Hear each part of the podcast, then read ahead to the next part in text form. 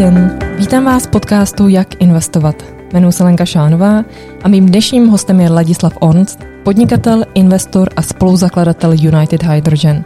S Ladislavem se dnes budeme bavit o tom, co ho přivedlo k vodíku, jak probíhala stavba továrny na skapalněný vodík v Americe, o takzvaném behind the scene dealu se společností Plug Power, jakou vidí budoucnost pro společnost Plug Power, ale také o tom, na jakých projektech v současné době pracuje, či jak si stojí Česká republika na poli vodíku. Plány a strategie versus realita.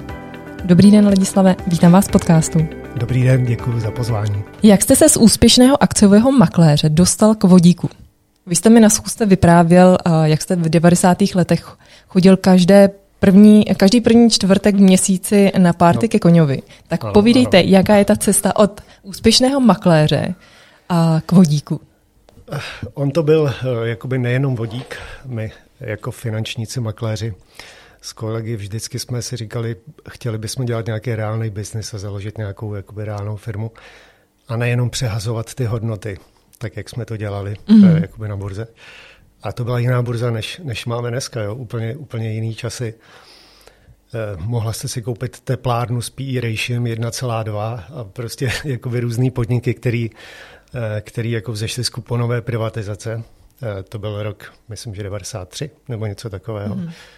Burza vlastně poprvé obchodovala na mé 20. Eh, narozeniny. A to jsem už poprvé obchodoval, takže to byla úplně jiná doba. Ale eh, jak jsem říkal, vždycky jsme chtěli dělat něco reálného. Ono to začalo jakoby třeba v roce 98 jsme s kamarády založili společnost strojírenskou Kontek, výrobce reků a dneska telekomunikačních řešení a jakoby, mm-hmm. řešení pro uh, datacentra a tak dále. My už v tom nejsme, prodali jsme to kolegovi, k, s kterým jsme to zakládali. Uh, byli jsme jako v různých jiných firmách, uh, například jsme uh, třeba koupili od RVE Transgasnet páteřní optickou síť podél plynovodu. Mm-hmm koupili znamená eh, já se společníkem s Petrem Matuškou a pak jsme měli dva kamarády, každý jsme do toho dali nějaký peníze. A tu firmu jsme nějakou dobu drželi, pak jsme ji restrukturalizovali s naším týmem. Mimo jiné měla třeba to nemovitost, když jedete po Nusalském mostě jakoby do centra, mm-hmm. tak ten levý dům, eh, ne s tou velkou reklamou vždycky. Bez té reklamy, ten, to je ten prostřední s tou, s tou kontroverzní reklamou, ale ten levý dům byl Transgas netu. Mm-hmm. Pak jsme ho přejmenovali na Net4Net, jakoby síť pro sítě. Mm-hmm.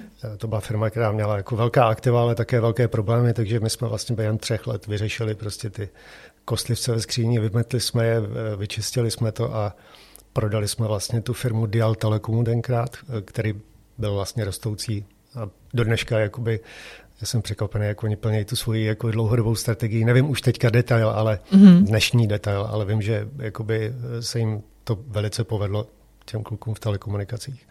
Takže super. Vydělali jsme na tom několika násobek, jako ve stovkách milionů, takže to byl jako zajímavý díl. Jiný díl třeba... Vy o tom mluvíte, když jste prodávali rohlíky, jako přitom, přitom to jsou takový díly. ne, tak bylo to zajímavý. Prostě měli jsme kolem sebe jako dobrý kamarády, který byli, eh, jako věřili jsme si vzájemně. Mm-hmm. prostě takže jsme společně investovali a dělali biznis. Eh, další věc třeba zkušebnictví. Jo, koupili jsme od EDF, eh, restrukturalizovali, trošku jsme to tu firmu jakoby vylepšili, zefektivnili a prodali jsme ji OEZ Letohrad. Mm-hmm. Další firma, třeba Alina z Břidličná, jsme koupili s Petrem Otavou, starším. A to jsme teda prodali ten náš podíl potom jemu po dohodě u kávy eh, u stolu, protože naše strategie se malinko rozcházely, tak, mm. tak jsme si sedli a udělali jsme, udělali jsme díl. Ale tím jsem chtěl jenom říct, že vlastně v tom jakoby průmyslovém výrobním prostředí jsme byli další dobu, takže řekněme, že jsme měli jakoby nějakou zkušenost. Mm-hmm. A když eh, jakoby k nám přišel eh, tenhle, tenhle díl eh, od našeho amerického kamaráda, s kterým jsme dělali jakoby business dlouhou dobu, tak jsme každý vzali prostě milion dolarů a založili jsme firmu, kterou, která měla záměr vyrábět plynný vodík na začátku. Mm-hmm. A byl to, vlastně ten výhled byl na takovou takzvanou v úvozovkách vodíkovou ekonomiku. V úvozovkách. Mm-hmm. Dneska bych, bychom řekli, co to všechno je. Je to vlastně všechno s vodíkem, protože vodík velice úzce souvisí s energetikou a to je možná proto, že nás to jakoby tak zajímalo. Já jsem vlastně energetik vzděláním, ČVUT, elektroekonomika a řízení výroby a produkce elektrické energie, takže to mě jakoby zajímalo a bavilo. No a pustili jsme se do vodíkového dobrodružství dlouhodobého. Ani jsme nevěděli, jakoby do čeho skáčeme. Skočili jsme do kalné vody šipku a doufali jsme, že se něčeho chytíme. Mm. S nějakou vizí, ale eh, jakoby eh, sice později, než jsme předpokládali, ale ta vodíková ekonomika přišla. Mm. A nebylo to tím, že vy jste, nebo v nějakém článku jsem právě četla, že vlastně vy jste s tím začali a ani jste ještě nevěděli, jak se to chystáte monetizovat? To jsme úplně přesně nevěděli. No. no takhle, na začátku samozřejmě vždycky musí být nějaký záměr, to je mm-hmm. jasný. A nějaký business plán napsaný v číslech, protože myšlenka je myšlenka, ale jak říkáme vždycky, když se to začne dávat na papír a do Excelových buněk, mm-hmm. tak se ukážou ty otázky, které si musíte zodpovědět, než se do toho biznesu pustíte. Takže eh, začali jsme samozřejmě s tou vizí, že eh, tam byla marže, velice zajímavá. EBITDA marže tam byla třeba eh, kolem 40%, 30-40% mm-hmm. na té výrobě jako vyplyného vodíku s těmi cenami, které na trhu byly. Ale samozřejmě eh, projekt na zelené louce, development, to je vždycky stojí víc a vždycky trvá déle, než si na začátku myslíte. Takže to se samozřejmě stalo i nám. Mm-hmm. Ne úplně bez, zkuš- bez zkušeností, ale teda nyní už mnohem zkušenějších developerů, bych řekl. Ale uh, ten záměr samozřejmě byl, jakoby zopakovat ten projekt na, uh, na více místech, než na tom, kterém, na kterém jsme začali stavit v Tennessee, ten plyný a prostě udělat z toho uh, jakoby řetězec projektů, který budou potom vydělávat peníze samozřejmě. A jak jste se dostali do té Ameriky a vůbec ta myšlenka stavba té továrny v Americe? No to byl, eh, byl to uh, impuls vlastně od uh, toho kolegy z Ameriky, který se tím, tou myšlenkou zabýval jakoby delší dobu. Mm-hmm. Byla v tom na začátku nějakou částí jedna firma, která už to nějakým způsobem jakoby se dělala a snažila se to rozjet. Tu jsme potom minoritně jakoby vykoupili a už tam nebyli. Mm-hmm. Dohodli jsme se s nimi, taková epizodka úplně počáteční. Ale bylo to vlastně eh, dáno tím, že byly tam podmínky a byl tam ten zdroj plynu, který mm-hmm. jsme používali pro to. Mimochodem, ono se k tomu dostaneme eh, možná u Plug Poweru, ale teď bylo oznámeno, že ten Olin, ta firma největší výrobce chloru na světě, mm-hmm. vlastně oznámil teďka deal, Oni už nám to trochu mezi řečí říkali, jakoby, protože jsme nějak s nimi nějakým způsobem v kontaktu a řešili jsme nějaké projekty. My už v Americe, my v Americe máme zákaz konkurence samozřejmě, takže tam nic dělat nemůžeme, ale eh, něco jsme s nimi diskutovali a oni už říkali, jo, dneska už každý ví, co ten plyn znamená, že to je prostě cená surovina, už to jen tak někomu za halíře jakoby prodávat nebudou mm-hmm. a v zásadě všem velkým hráčům, kteří s chodou okolností v těchto letech jakoby budou končit třeba smlouvy na ty odběry toho plynu, kde mají postavené svoje zařízení, kromě United Hydrogen, kterou jsme prodali, který to ještě pokračuje na dalších třeba 20 let, tak uh, oni to všem vypoví, nebo respektive neprodlouží tu smlouvu. Mm-hmm. A už ty podmínky budou úplně jiný. Mm-hmm. Takže bylo to dáno zdrojem a místem. Mm, mm. Tak uh, pojďte nám trošku uh, popsat, jak taková stavba té továrny probíhala. Samozřejmě to nebylo všechno úplně easy, jak jsem říkal. Přesně, byly nějaké Já... momenty, které vás překvapily a kter- se kterými jste jako rozhodně nepočítali. No to, že to bylo dražší. Třeba o 30%, což je strašně moc. To nám jakoby uh, hodně vstupovalo jakoby do, uh, tak i do těch investic, do těch mm-hmm. plánovaných, jakoby, uh, plánovaných hodnot. Uh, pak zpětně už samozřejmě to vidíte jakoby jinak, ale eh, když jsme třeba tu továrnu jakoby spouštěli, nebo při stavbě, jo, eh, rozhodně pozitivní přístup ze strany úřadů a vůbec jakoby to papírování v Americe je, řekl bych, jako úplně nesrovnatelný tady s Českou republikou. To povolení na takovouhle továrnu, která je, byla investice skoro, skoro miliarda, mm-hmm. tak trvalo 8 měsíců. Něco takového. Mm-hmm. A Jak dlouho by to trvalo v Čechách? To si ani nedovedu představit. Ani si to nechci představovat, protože tady dneska jako něco postavit je velice, velice složité. Mm. Vlastně všichni jsou proti všemu. Nicméně tam uh, je ten duch uh, toho podnikatelství, jo, ten, ten takový americký jakoby přístup. I ten starosta toho města vám řekne, kdybyste chtěli s něčím pomoct, hned mi volejte A, a myslíte skutečně tak? No, není to tak jako, že on není všemocný. prázdná fráze? No, ne, není všemocný, ale fakt vám jako se snaží pomoct, mm. protože ten podnikatelský duch a podpora těch pracovních míst a, a podpora toho, toho místního mm. jakoby biznesu tam je opravdu jakoby v těch lidech zakořeněná a fakt vám pomoct chtějí. Mm. Telefon vám zvedne a když může, tak vám pomůže. Mm. Tohle, to, tohle je rozhodně jakoby pozitivní moment, který, který se tam jakoby projevil. Negativní je ten developerský, samozřejmě, jak jsem říkal, ten čas a peníze. Čas jsou peníze a čas a peníze dohromady jsou jakoby důležitý faktor při, při tom developmentu. A to, co se nám stalo, prostě eh, samozřejmě pak to můžete vyčítat jenom, jenom sám sobě. Mm. Přístupová cesta a dalších 600 tisíc dolarů. Jak je to možné, jak jsme na to zapomněli? No ono to mělo být jinak, ale tady bylo zátopový území, tady to nejde spevnit, takže musíme to udělat jinak. Jasně. Trubka pro přívod toho plynu od Olinu. Milion dolarů. Jak je to možné? No oni to chtějí z nerezu. Aby to bylo prostě nejvyšší, nejvyšší jakoby kvalita a oni to taky neplatí, takže můžou chtít, co chtějí, že bohužel jinak nám to nedají. Takže prostě takovýhle ťavky jedna za druhou, vždycky jsme mm. se jako hroutili u toho, ale prostě člověk to musí jako překousnout a dívat se na tu vizi mm. jako do budoucna, to, co to je vlastně má být, co to má přinést a jak to potom zreplikovat. To byl zase plán, samozřejmě. Mm. A jak, jak se řešili to financování? Protože vy jste teď zmiňoval, že vlastně ty náklady byly o 30% větší, než jste původně mm. očekávali. Tak mm. jak se řešili to financování? Museli jsme sáhnout hlouběji do kapsy akcionáři. A pak, uh, uh, i když jsme na to měli bankovní úvěr, mm.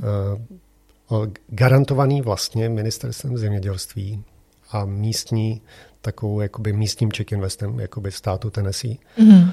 tak, eh, tak eh, stejně ty svoje peníze vy musíte utratit jako první a banka přichází až po tom, co vydáte tu equity. Mm-hmm. A mimochodem, jako to, to, ta garance, za to si tam všichni nechají teda krutě zaplatit.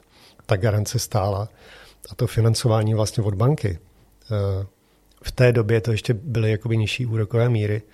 Wall Street Journal Prime Rate bylo třeba, já nevím, 3,5 Mm-hmm. A ty garance to, to navýšily třeba jako na 7%. Jako brutální. Mm-hmm. Tam se s vámi nepářou. Garance, jasně dají vám to, ale zaplatíte za všechno. Mm-hmm. No takže jsme uh, jakoby akcionáři sahali hlouběji do kapes a uh, naštěstí jsme tedy sehnali jakoby investora uh, Pavla Juříčka Brano Group, mm-hmm. který jako v tom uviděl příležitost a byl jakoby ochoten se na tom rozvoji podílet, takže a jak bylo těžké najít dalšího investora tady v Čechách? No bylo to těžké. Bylo to jako těžké, bohužel jsem to měl na starosti já. A uh, prostě uh, byl jsem na různých jednáních mm. tady v České republice s různými skupinami, ale uh, většinou byla odpověď příliš brzy. Příliš brzy.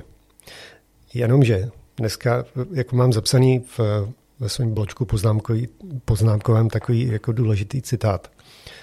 Zásadním eh, klíčem k úspěchu je začít dřív, než jste připraveni. Hmm. Protože když jste připraveni, tak už je připravený každý druhý.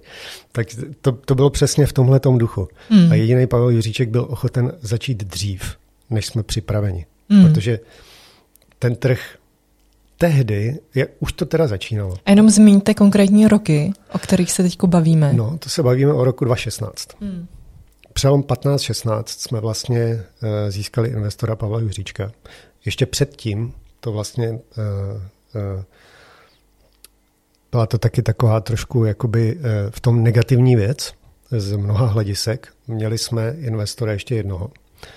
Anglo Platinum Ventures. Mm-hmm. Vlastně konglomerát De, De, De Bears, že? těžaři, mm-hmm. těža, těžaři čehokoliv, hlavně uh, drahých kovů, mm-hmm. diamantů a drahých kovů. Platinum Group Metals tomu říkají, takže drahých kovů jako z uh, platina a tak dále, které se používají uh, dneska stále, řekl bych asi z 50% do katalyzátorů klasických spalovacích aut. Takže mm. oni se dívali do budoucnosti, dali na stranu 100 milionů dolarů řekli, my budeme investovat do vodíkových technologií, protože to je uh, další odbytový uh, kanál pro naši platinu. Mm-hmm. Snubní prstinky a hodinky nás nezachrání. To oni věděli. Mm-hmm. Takže uh, snažili se podpořit tyhle technologie A mimo jiné investovali i k nám asi 4 miliony, 4 miliony dolarů. Bylo to teda velice těžké to z nich jakoby nakonec jakoby ty investice vytáhat a mm. nedali nám stejně všechno. Mm. Pak jsme se celkem pohádali jakoby na konci, zrovna s nimi. A, ale uh, tohle všechno prostě dalo dohromady uh, vlastně ten projekt, že jsme mm. ho mohli postavit, dokončit a zprovoznit. Mm. A co bylo důvodem, důvodem té hádky tady s tou společností, která do vás teda investovala ty 4 miliony dolarů? Chamtivost z jejich strany. Mm. Tady musím říct, že my hrozně rádi děláme projekty, partnerské projekty. Mm. Jo, to platí, ono se v tom biznesu s tím setkáváte poměrně často. Příklad, ne, to nebudu jmenovat, ale já nevím, dáváte třeba nový informační systém jakoby do firmy mm. a pak tam něco nemáte a ten partner vám řekne, teda on to není partner, to je dodavatel. Mm. On vám řekne, ale vy jste si to neobjednali. A vy řeknete, ale vy přece jsme tady seděli hodiny a hodiny a hodiny. A vy moc dobře víte, co naše firma dělá mm. a co potřebujeme. Vy jste nám to řešení navrhli, tak proč jste nám neřekli, že si to máme objednat a teď to stojí prostě dodělat jakoby nějaký velký peníze. No, to tady byl někdo jiný, projekt manažer a ten to s vámi neřešil. A vy jste si to měli objednat. Takže tohle není partnerství. Mm.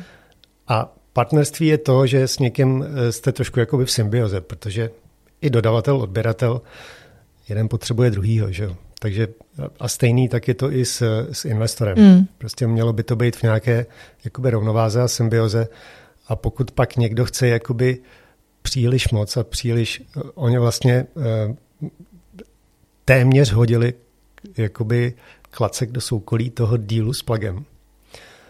Až takhle. Mm-hmm. Jako, že to bylo opravdu jakoby na nože a, a stálo nás to celkem dost peněz mm. uh, se s nimi jakoby vypořádat.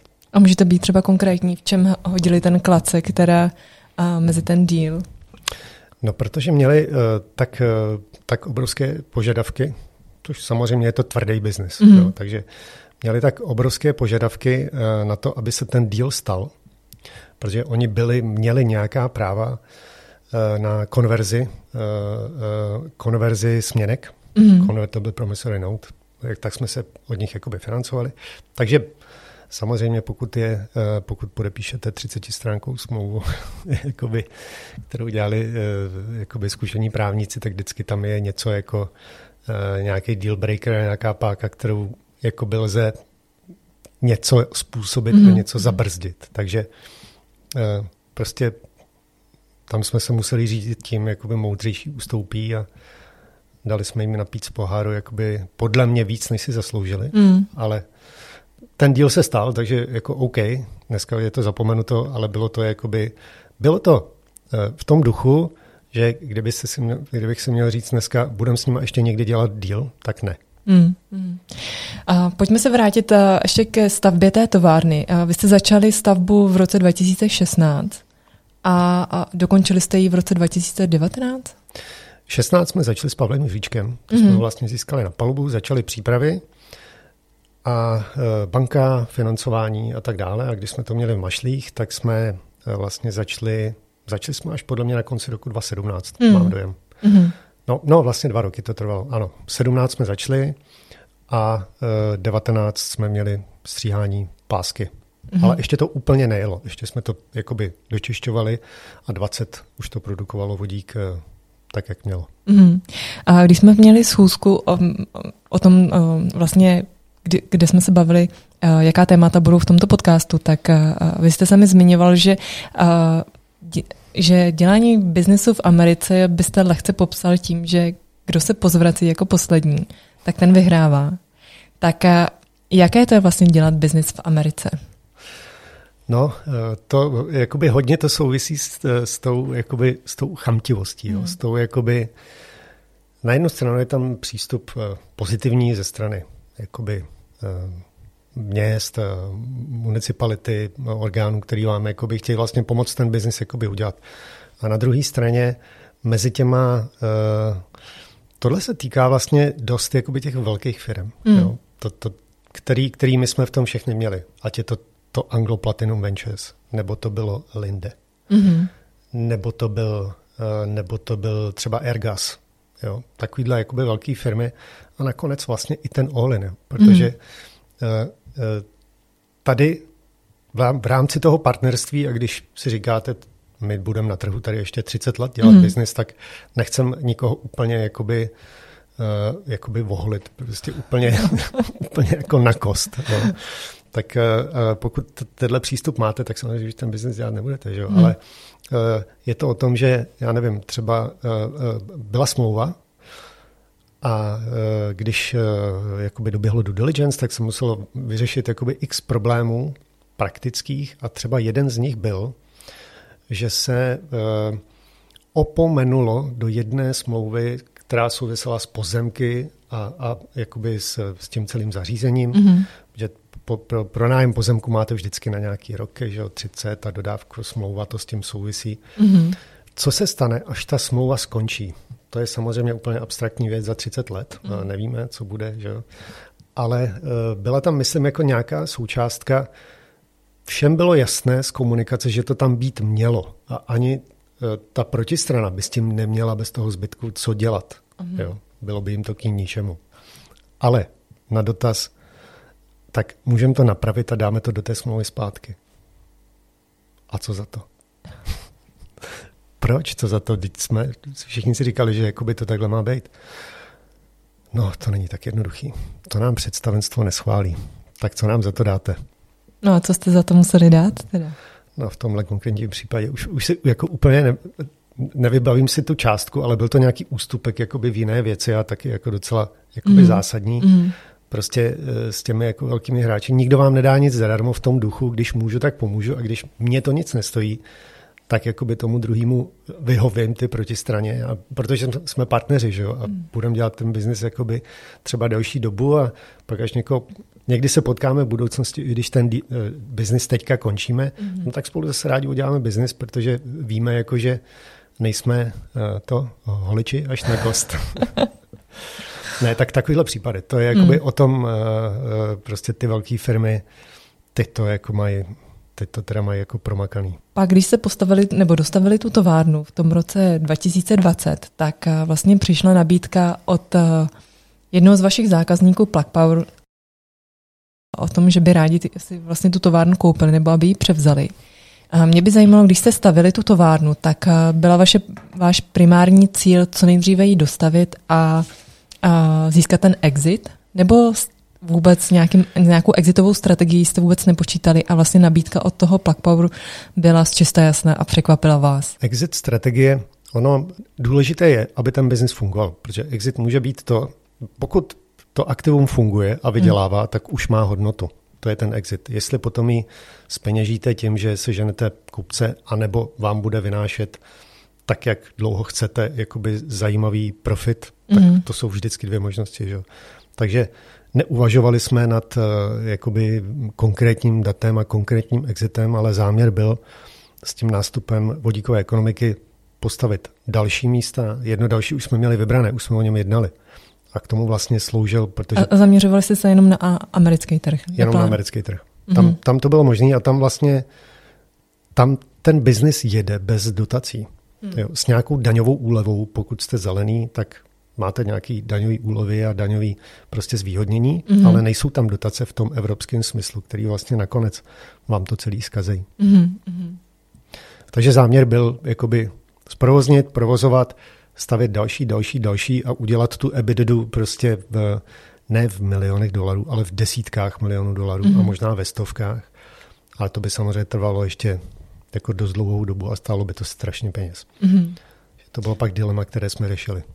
A nakonec jste se teda rozhodli, eh, že je lepší alternativa továrnu prodat eh, Plug Power. Ano, ano, protože uh, byli jsme v tom docela dlouho. Mm-hmm zvlášť zakládající eh, eh, akcionáři a investoři. A eh, ten výhled na uskutečnění tohohle záměru, jako je výstavby třeba tří nebo pěti dalších jakoby provozů, mm-hmm. to by mhm. byla bomba a v té době to šlo. Dneska mm-hmm. už to není možné. Tak to je prostě, to byla záležitost 200 milionů dolarů a prostě šest let práce třeba. Mm-hmm. Ne, že bychom neradi pracovali a investovali, ale to bylo prostě uh, přes naše možnosti a už by, museli jsme to řešit nějak systémově, proto jsme vlastně založili fond A1, Hydrogen 1. Ale uh, stáli jsme na křižovatce, buď to ještě nic, ještě, ještě oddálený výnos a prostě 6 let práce a velké investice a odříkání, mm-hmm. nebo exit now a pravděpodobně se svést na akcích plagu. Mm-hmm. To znamená, ano, oni udělají to, co jsme chtěli udělat my. To znamená, že se to musí promítnout do hodnoty jejich akcí vlastně velmi podobně, jako kdybychom to dělali my. Takže mm-hmm. když se ta myšlenka ukáže jako pravdivá, tak v hodnotě jejich akcí se to promítnout musí. Mm-hmm. To jako by byl logický jako závěr, který jsme tenkrát udělali, takže jsme se rozhodli pro tu snažší cestu exitu. Mm-hmm. Pojďme se ještě vrátit k tomu dílu, protože z českých médií to zní jako uh, českoamerický sen, uh, kdy uh, strašně rychle jste postavili továrnu bez jakýchkoliv komplikací a neplánovaně přišel uh, kupce Plug Power, uh, vy jste z toho vyšli uh, celkem skvěle. Nicméně uh, pojďte nás províst tím dílem, jak to vůbec probíhalo, jak bylo těžké třeba s Plug Powerem uh, vyjednávat o ceně třeba o podmínkách toho dílu. Jaké to bylo? Protože vy jste v nějakém rozhovoru zmiňoval, že všechno ještě uh, probíhalo vlastně online, protože to bylo během covidu, tak to asi... Uh, to, bylo, to... to bylo velice zajímavé, ano. My jsme se vlastně uh, poprvé jakoby u stolu potkali nad, nad nějakou opravdu jakoby uh, uh, velice blízkou spoluprací 2019 někdy v září. Mm-hmm. Tam teda uh, nám spadla brada, když nám Plak udělal prezentaci, co všechno dělají a co všechno plánují. To bylo fakt jako, to nám opravdu v úvozovkách spadla brada. Tak uh, to jsme byli hodně jakoby nabuzený a v té době to bylo o tom, cokoliv postavíte, my vám dáme prostě LOI nebo smlouvu na odběr veškeré produkce.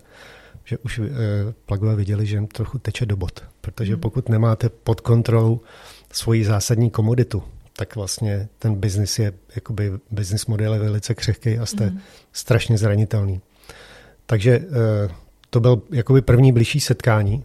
No a pak eh, v lednu 2020 eh, jsme se potkali nad strukturování dílu. Oni přišli s tím, že by chtěli něco víc. Mm. Tak jsme se zavřeli v hotelu na Floridě na čtyři dny.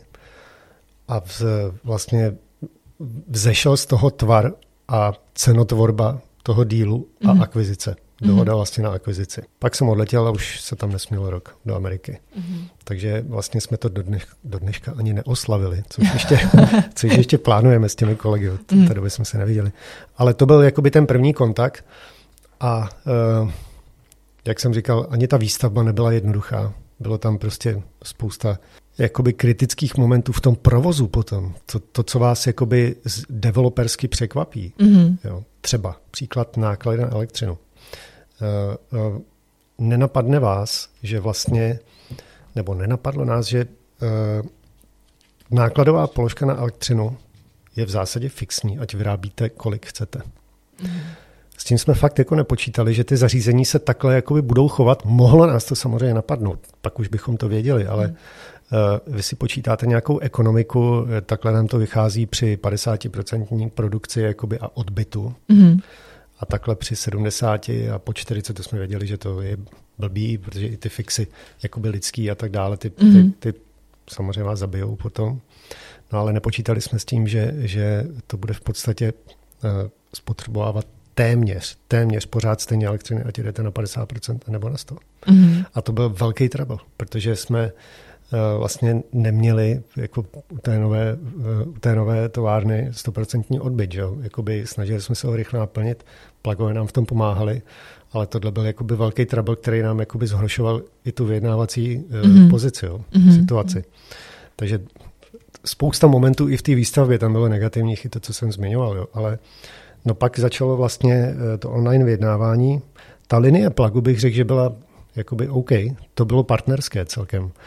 Ale to, co se muselo eh, vyřešit po cestě, jak jsem zmiňoval předtím, aby se ten deal stal, to bylo skutečně jako, jak jste to nazvala, kde se no. pozerací poslední ten vyhraje.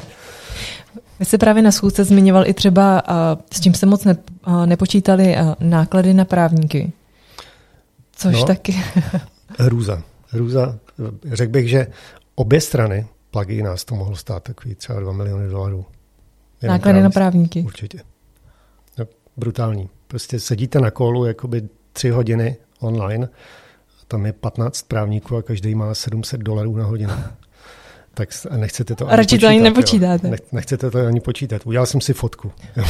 Snímek obrazovky, abych si na to vzpomněl někdy, jak, jak se to jakoby vyvíjelo. Ale uh, jo, no, to byly momenty, který, který prostě do toho nějak vstoupili, ale mm. Mm. konec dobrý, všechno dobré. Konec dobrý, všechno dobré. Když se zaměříme teď na ten díl, tak uh, s čím jste odká- odcházeli z toho dílu? Dostali jste jenom akcie, anebo ještě něco dalšího? Uh, dostali jsme kombinaci akcí a hotovosti. Mm. A vlastně víc akcí než hotovosti, což jsme i chtěli. Můžete být jsme... konkrétní v číslech? z, ten deal byl pod 70 milionů dolarů. Mm. A podle mě jsme dostali 4 miliony akcí, jsme dostali, teď bych nekecal, a, a to by je bez americké strany. Tak mm. pozor, to bylo víc, pět, přes 5 milionů akcí, mm. něco takového. Mm. 5 milionů akcí, něco byla banka, něco zůstalo jakoby financování úvěry, jakoby, který se akcionářům vrátí, ale plus minus to bylo takhle. Mm. Ono vlastně na začátku, abych jakoby uh, uh, abych byl jakoby upřímný a trošku zmírnil ten americký sen, to přesně bylo o tom, že uh, to svezení se s plagem na jejich akcích neznamenalo, že jsme na začátku dostali desetkrát tolik. Mm. To jsme nedostali. Mm. To uh, samozřejmě ty akcie už v té době šly nahoru mm. a poměrně... A, a vy jste je dostali, když byla za nějaký 4 dolary? No, 4 dolary. 4 dolary, 4 dolary něco. My jsme měli v dílu dohodnutý nějaký vážený průměr za posledních, myslím, že 50 dnů. Mm ale to už jakoby v době podpisu už to bylo vidět, že, že eh, ty akcie na to reagují, na, na tu vertikální integraci, kterou oni začali dělat a my jsme byli takový docela start. My, oni spolu s námi ještě dělali paralelní díl, neuvěřitelný, a koupili výrobce elektrolyzérů, mm-hmm. Giner Elix. A tohle byl takový ten start jejich eh, vertikální integrace, k tomu se asi dostaneme. Ale eh, ten, ta aktuální cena, jak to šlo nahoru, takže byla už vlastně docela větší než ten vážený průměr. Mm-hmm. Když jsme to podepisovali, tak, tak už byla podle mě třeba 5,50, což mm-hmm. ze čtyřech. Ono to se to zdá, že to jsou malý čísla, ale je to třeba o 20% víc. Mm-hmm. Takže to bylo jako... Na začátku to moc velký výdělek nebyl, mm-hmm. po deseti nebo 12 letech práce, ale eh, věřili jsme tomu, že se to sveze tak jak mhm. jsem říkal, zrealizují to, co jsme chtěli my a to se musí promítnout. Mm-hmm. A to se děje. A to bylo, a vy se sami vyloženě chtěli akcie Plugpower? Chtěli, ano. Protože cena té akcie se pak vyšplhala na nějakých až 70 dolarů. Ano. ano. A nicméně vy jste, i kdybyste chtěli, tak v tu chvíli jste ji asi nemohli prodávat ty akcie, protože jste museli mít ne. minimálně rok je držet, je to tak? Měli jsme nějaký lock-up, myslím, že na 6 měsíců. 6 měsíců, tak hmm. v nějakém jo. rozhovoru byl rok. Nicméně Prodal byste ty akcie za těch 70 dolarů nebo neprodal, kdybyste mohl? Kdybych mohl? Mm-hmm. To je hrozně těžká otázka. Možná jo, ale... Já vím, že na těch zpátky. akciových trzích jako kdyby neplatí, ale... ne, koupil bych se zpátky. Je to vlastně, eh, pořád je to aktivum, který, který hlavně kterýmu rozumíme. Mm-hmm. Jakoby já nejsem uh, ani trader, ani analytik, ale biznisově, mm-hmm. jakoby z úplně praktického biznisového pohledu, číselného, si dovedu představit, kam se ta firma může dostat a je to jako fascinující. Fascinující je hlavně to, že to je hard asset. To není žádný eh, sociální síť nebo herní studio, který jako může strojnásobit tržby za rok. Mm-hmm. Tohle je opravdu hard asset. A když se podíváte jako na ten růst, já jsem se eh, našel počítači jako zpětně tu prezentaci, kterou jsme první měli, jak nás padla brada. Mm-hmm. A to tenkrát měli záměr mít v roce 2024 miliardu dolarů tržeb. Mm-hmm. To mhm. nám teda spadla brada. Mm-hmm. A oni budou mít letos. No, já jsem koukala, že oni očekávají nějakých 900, 925 eh, no. milionů myslím, dolarů. Myslím, že to bude miliarda, ale ten růst jako z těch hard assets, to je jako, to je neuvěřitelný mm. a mhm. neuvěřitelný a to uh, oni vlastně dostávají strašně na frak na trhu mm. uh, v Americe, protože vodík není. Je to, je to jakoby komodita, která úplně začíná a kdo ho nemá, tak vlastně eh, je velice těžký se pustit do nějakých aplikací a oni dostávají od těch, co ho mají, brutálně na frak. Mm-hmm. Prostě v nákladech. kupují to za úplně ne, nesmyslné ceny. Musí, protože musí obsloužit svoje klienty. To jsou jenom dohady, co, mm-hmm. co, co jakoby řeknu, ale myslím si, že uh, oni kupují uh, vodík teďka uh, stejně draho nebo dráž, než je na komerční čerpací stanici. To znamená třeba, jako v Kalifornii za to zaplatíte 16 dolarů za kilo. Mm. A my, když jsme jim uh, jakoby uh, prodávali na, naše, naše jakoby zisková cena velice dobře, byla třeba 5 dolarů. Tak to je jako, to vám to zatopí. Už je, to už je rozdíl. To vám zatopí, ale je to, je to dáno tím, že uh, prostě uh, zničili trh hmm. s vodíkem ve Spojených státech, protože uh, toho volného vodíku, který se dá koupit, je prakticky málo. Ten hmm. volný trh je 200, 200 tun denně, když všechno funguje. Čas od času něco vypadne, něco se zavře, něco má odstávku, takže vždycky to těch 200 tun není. A oni šli, myslím, se spotřebou jakoby z 10-15 v tom roce 2019, kdy jsme o tom začali mluvit, šli třeba na 60 teď. Mm-hmm. Takže oni jakoby luxují ten trh a ten vodík není a samozřejmě brutálně zdražil.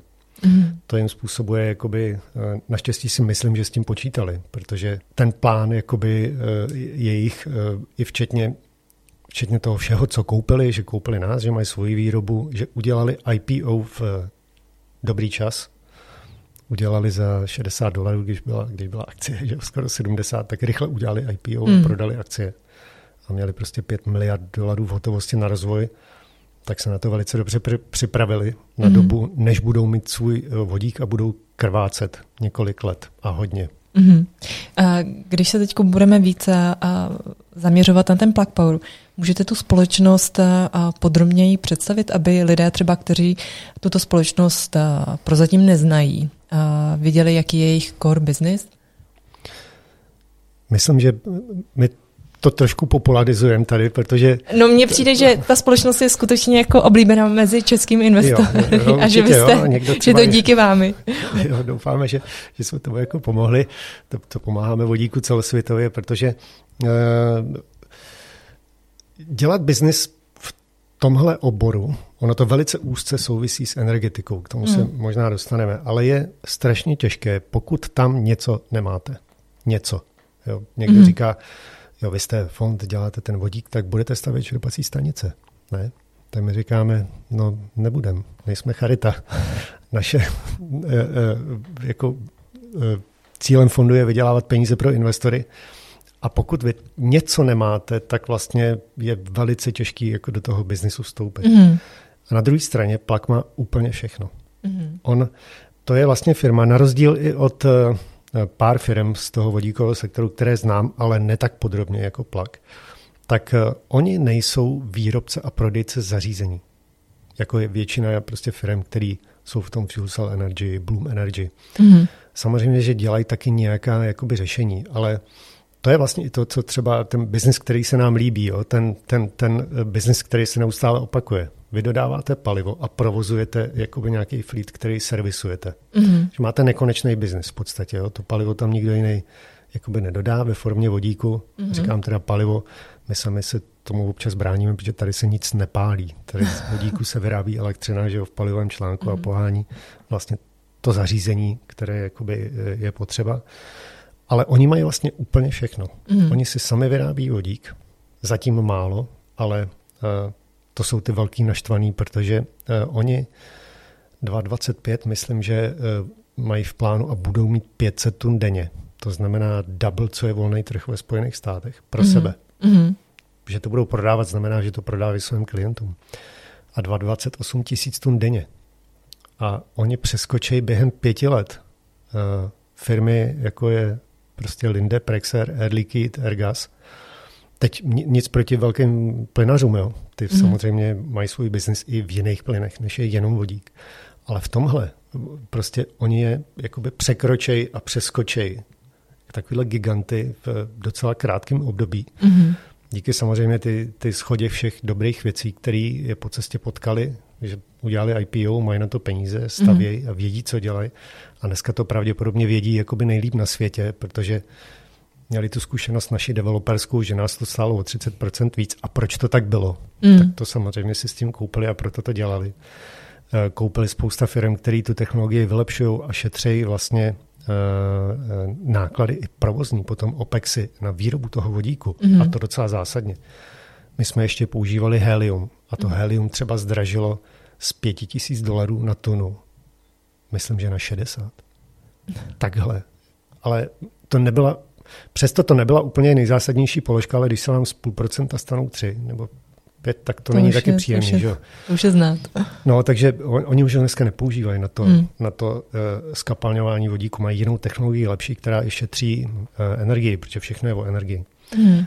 A sami ten vodík používají, sami ho rozvážejí, sami ho uh, vlastně dodávají do svých zařízení. Jejich, oni mají tři primárně oblasti, které dělají. Jedno jsou uh, ty ještěrky, mm-hmm. to řekne takhle lidově. To nezní jako sexy téma, ale oni ten trh odhadují na uh, zhruba 30 miliard dolarů. Mm. A oni mají už partnerství že, s Walmartem a s ano, Amazonem, ano, ano. s Nikem jsem koukala i. Ano. Všechny velké firmy, které jakoby vlastně uh, chtějí být ESG a mm-hmm. přepínají na zeleno, tak vlastně není nikdo jiný, kdo by jim to dodal. Mm-hmm. Oni mají, i bohužel pro ně trochu, mají 99% trhu, což je trošku jakoby i handicap z hlediska toho, že, se, že eh, možná zaspíte na Vavřínech, nebo trošku se vám něco jako uh, zanedbáte něco, mm. protože jste si příliš jistá svou pozicí. A doufám, že oni jsou v pohodě, ale uh, každopádně ten trh je obrovský. To je jeden trh. Druhý je uh, jakoby backup power, když to takhle nazvu. Datová centra, to je vlastně zdroj energie, telekomunikace, vysílače, eh, počítače, nemocnice, prostě backup power místo baterií, mm-hmm. který perfektně funguje. To je druhý trh, odhadovaný jima ve Spojených státech 200 miliard dolarů. A další trh, který, ne, 15, 20 miliard, nevím, mm-hmm. bych nekecal, obrovský trh. Uh, další trh jsou uh, auta. A tím myslím jakákoliv auta. Mm-hmm. Eh, začali s Renaultem, tím JV eh, na dodávky. Myslím, že logický krok by byl, kdyby oznámili nějaký JV s eh, výrobcem nákladních aut, jakoby mm-hmm. těžkých nákladních aut, protože to, to vlastně, jak říkám, já nevidím, nejsem analytik a nevidím jakoby do jiných firm, tak ani to nesrovnávám jakoby s jinými firmami. Ale jakoby biznesově, když se na to podívám jakoby zvenku, tak oni mají svých třeba 170 čerpacích stanic jakoby na vodík, který musí samozřejmě mít v těch všech eh, skladech a centrech klientů, kterým dodávají řešení. Mm-hmm. A kam furt vozí ten vodík, kde servisují ještěrky, dodávají jim další a dodávají jim další zařízení na materiál handling a tak dále. A ty jsou postavený a zaplacený. A už se tam vodík vozí. Mm-hmm. Logistika je nastavená. Musí být někde výrobná blízko a prostě musí to jakoby celý fungovat. A když těch míst mají 170 ve Spojených státech a je to vždycky u obrovského skladu, jako je, ať je to Amazon nebo je to Walmart, to jsou ty, Amazon tomu říká, myslím, dedication center, takový ty haly, kde 100 000 metrů čtverečních a tam je prostě obrovský jakoby mm.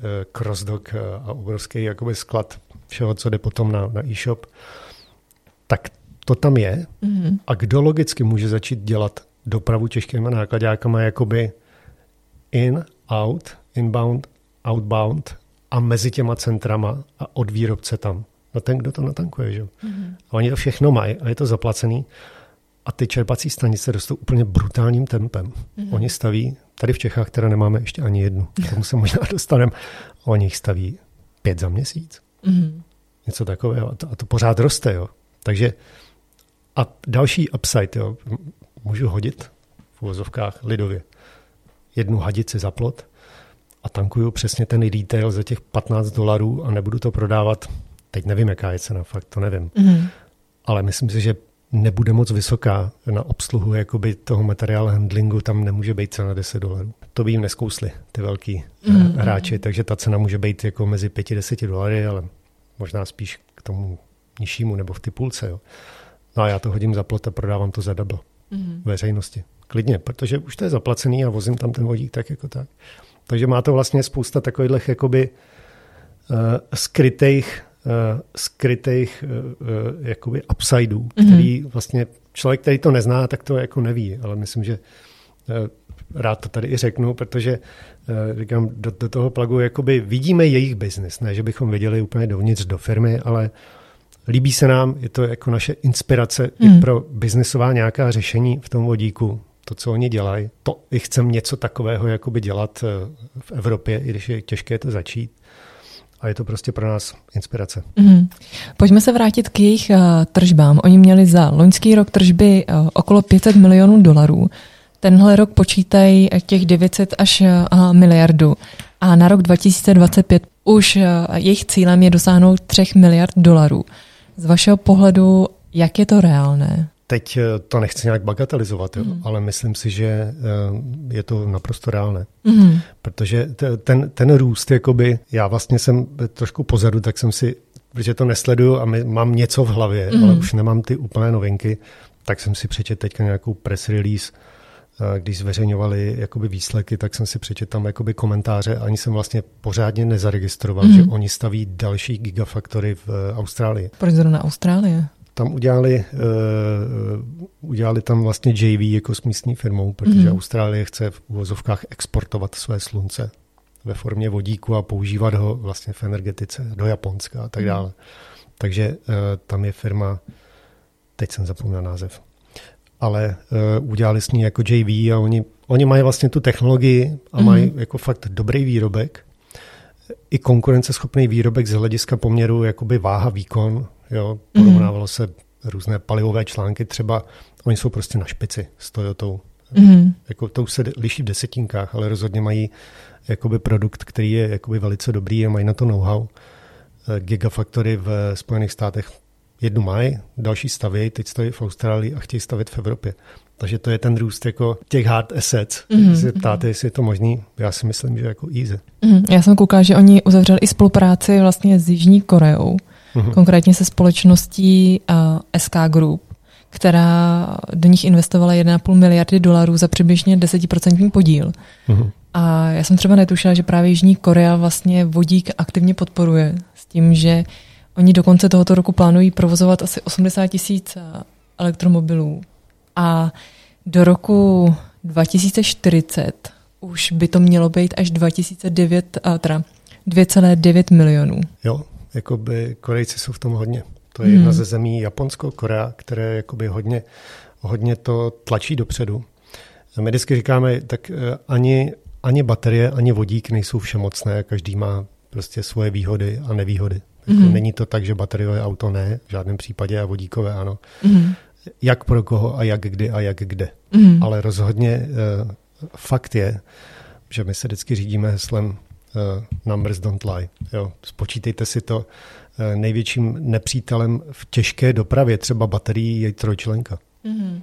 Protože prostě jednoduše, když se podíváte na Wikipedii, tam vůbec najdete zajímavé informace, vlastně, když vás něco zajímá. I v tom vodíku, jo, tak vlastně já jsem kolikrát překvapený, jak do, jak, do, jak do podrobností je to tam popsáno. Tak máte mít, eh, nebo předpokládaný nabíjecí výkon Tesla Semi-Truck, mm je jedna megawata. To je prostě, ten, kdo trošku rozumí energetice, tak, tak to, to je prostě brutální. To, to, to není možný. Není možný to postavit jako na, na hodně místech. To prostě neexistuje a ty technické a fyzikální komplikace, které jsou s tím spojené, jsou jakoby brutální. A pokud to chcete nabít nějak smysluplně rychle, mm-hmm. tak, tak, tak prostě i, i, i pro ty elektromobily ono, eh, dost eh, lidí, jakoby, kteří se třeba nás ptají, tak podléhají novinovým titulkům. Ty jsou vždycky jako senzační. Jo, věci už vynalezli baterii, kterou nabijeme za dvě minuty. Jo, dobře, ale trojčlenka znamená, mám 100 kWh baterii, na kterou ujedu 500 km, jo, spotřeba 20 kWh na 100 km, plus minus, něco má 14, něco má 25. Vemu to takhle, ten výpočet je stejný. Tak eh, eh, pokud budu mít 100 kW výkon, tak to nabíjím hodinu.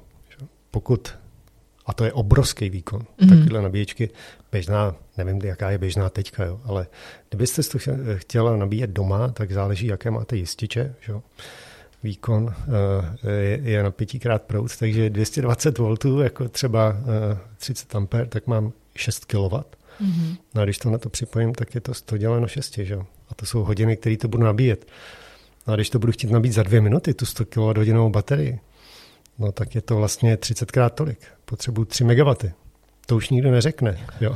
A to je ta, to je ta zabijácká jakoby trojčlenka. Takže OK, když, jak říkáme, jezdím kolem komína, baterka v pohodě, výborný. Jako je, to, je to poločistý, že? čistý mm-hmm. jenom tak, jak mám energii ze sítě a uh, nabiju si to přes noc. Dobrý. Ale mm. pokud mám mít autobus, vodík, náklad, nebo nákladák, jakoby uh, těžkou dopravu, tak tam jednoznačně vítězí vodík a to všichni vědí. Mm-hmm. Um, na Twitteru měl dotaz Filip Kejla, který se ptal, je pravda, že se v Americe připravuje návrh zákona na uh, podporu čistého vodíku formou dotací? Ano. Pokud ano, pak by to byl pro, pro Plug Power game changer. Oni s tím v business plánech nepočítají, mm-hmm. ale připravuje se tam vlastně třeba něco takového běží v Kalifornii. Jo? Mm-hmm. Tak, takové jakoby uh, podpůrný program, který počítá uh, z nějakého základu třeba 5 dolarů jakoby za kilo. Teď nevím, jestli je to úplně teď přesně 5, možná mm-hmm. už je to míň.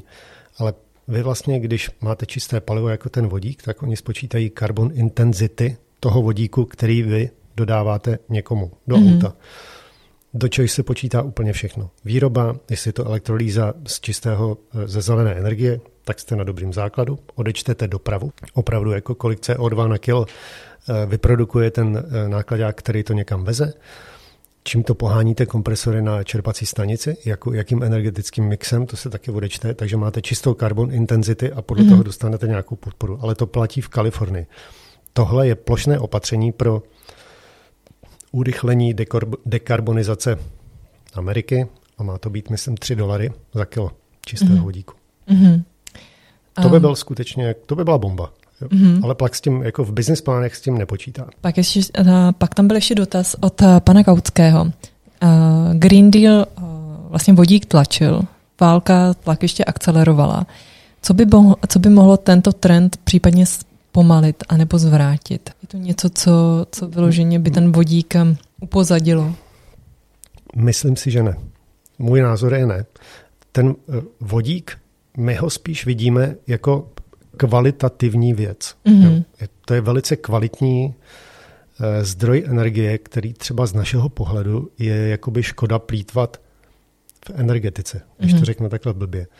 Ono vlastně uh, Existují uh, dneska různé informační servery, třeba Agora Vende, kde vlastně Německo zveřejňuje přesný energetický mix, jak vyrábí energii, kolik je spotřeba a kolik jsou z toho emise. Mnohdy bývá horší než Polsko, protože prostě ta, mm. ta matematika obnovitelných zdrojů je taková, že ať máte, uh, to je úplně jedno s konkrétními čísly, ale ať máte uh, jako ve, ve výkonu soustavy 10% větru, anebo 30% větru, anebo 90% větru a budete pořád stavět, tak když nefouká, tak máte nulu. Mm-hmm. To je prostě úplně jedno. Takže tam uvidíte na tom grafu brutální výkyvy, když nefouká. A nefouká někdy ani u moře, což jakoby je takový úkaz, nefouká ani v vnitrozemí ani u moře a pak musíte prostě něco zapnout nebo skolabuje síť, nebo mm-hmm. musíte někoho odpojit z té energie. K tomu by vodík mohl sloužit ale to měřítko je tak obrovské, mm-hmm. tak obrovské, že bude trvat jakoby hodně dlouho, než se k němu dostaneme. Já jsem jednou počítal, když vyšla uh, ty, ty cíle uh, jakoby Green Dealu pro, pro uh, příští roky, tak uh, myslím, že tam bylo do roku, teď už nevím, 2030, 30% vodíku, což teda je teď tlak z hlediska bohužel konfliktu mm-hmm. na Ukrajině, 30% vodíku v eh, plynových sítích do nějakého data. Problém vodíku samozřejmě je, že ho musíme vyrobit. Ten nikde nevytěžíme. Takže uh, musíme někde něco nainstalovat, z čeho ho vyrobíme. Mm-hmm. Z uhlí ze, ze zemního plynu to nemá smysl, protože ten s ním nahrazujeme. Že jo? Takže jediná smysluplná varianta je elektrolyzéry, elektrolýza vody a na to musíme někde vzít energii. A pokud by to bylo 24-7, tak při spotřebě České republiky zhruba 9-10 miliard kubíků takhle to nějak je. Tak kdyby, eh, kdybychom jeli 24-7, to znamená každý den, celý den elektrolyzéry, mm-hmm. tak by ten výkon, aby jsme naplnili 30% trubky vodíkem, by musel být zhruba 4000 MW. Problém obnovitelných zdrojů je, že eh, slunce máme tak 10% jakoby toho času a eh, vítr u nás 20, mm-hmm. dvakrát tolik. Takže to znamená, když to vypůlím, no tak to znamená prostě 15%, že? takže osmkrát tolik. Mm-hmm. To je víc, než je instalovaný výkon naší celé soustavy v České republice, víc než dvojnásobně. Mm-hmm. Takže to prostě nejde. Technicky to není mm-hmm. možné. A nikdo, jako můžeme se jako vy, uh, dívat do budoucnosti, jak chceme, ale tohle prostě nikdy nebude. Mm-hmm. Proto říkám, že kvalitativně vodík nám mnohem víc pomůže v dopravě. Jo, autobusy ve městě, uh, i auta, uh, OK, manipulační technika, nákladáky, to je super aplikace. Energetika, to je kapka v moře. Mm. Já tady mám ještě teda jeden dotaz z Twitteru, který se týká toho Plug Poweru. A to konkrétně, že na začátku roku 2021 Plug Power udělal SPO, takzvané eh, Secondary Public Offering, za cenu těch 65 dolarů. Aby za dva měsíce na to ohlásil vlastně nějaké chyby v účetnictví s tím, že uh, prostě předělává účetnictví za rok 2018, 19 a 20. Jak se na tuto událost zpětně díváte? Co byste vzkázal těm akcionářům, kteří tehdy kupovali tu akci za těch 45 dolarů a vlastně po této zprávě ta cena akcie klesla na kolem 40 dolarů? No, ona klesla až skoro na 17. Nebo až na no. 17. Eh, to byla událost, kde vlastně eh, já jsem sledoval nějaký jakoby koly i eh, prezentace kolem toho že každýho to jakoby vyděsí. My jsme mm-hmm. jakoby byli relativně v klidu, ale nejste v klidu samozřejmě, když ta akcie jde úplně jakoby takhle dolů. Mm. A to bylo eh, bohužel taková ta jakoby eh, snaha americká to be honest a být papeštější než papež. Mm. Protože to byla v podstatě účetní detail. To mm. nebylo žádný jakoby falšovaný účetnictví nebo, nebo něco takového, ale... Ale trh to tak asi vnímal tehdy. Trh to tak bohužel vnímal. Možná to bylo špatně prezentováno z, eh, ze strany managementu, ale bylo to o tom být papeštější než papež, protože ty díly, které oni dělají, je uh, instalujete ve skladu Walmartu a na pozemku Walmartu, který ještě třeba ani není Walmartu, tak něco zhodnocujete, někde, má, někde máte takzvané po česku technické zhodnocení, takže to mhm. odepisujete jinak, pak jim něco prodáváte, každý si vzájemně něco pronajímá a ty díly jsou jakoby velice strukturovaný a velice komplikovaný a udělat tam chybu je prostě jako nic mm-hmm. skoro. Mm-hmm. To udělal bohužel KPMG, který mi jako navrhl tenhle systém. Ještě řík, vím, že tenkrát říkal Andy Mari CEO. No a to jsme za ten systém KPMG dali 300 tisíc dolarů, aby nám jakoby navrhli, jak to máme účtovat a teď přišli, že to je možná špatně. Takže průšvih. No, co se dá na to říct? No. Snad se ta akcie jakoby dlouhodobě my jakoby tomu věříme, protože to je obor, který, který nezmizí, bych řekl, jakoby Eh, nevím, co by se muselo stát, aby jakoby tahle vodíková ekonomika se neposouvala dál, mm-hmm. protože vodík je de facto dneska, to, jak jsem říkal, velice se souvisí s energetikou. Je to vlastně zdroj energie a něco, do čeho tu energii můžete dávat kdykoliv, eh, kdekoliv skoro mm-hmm.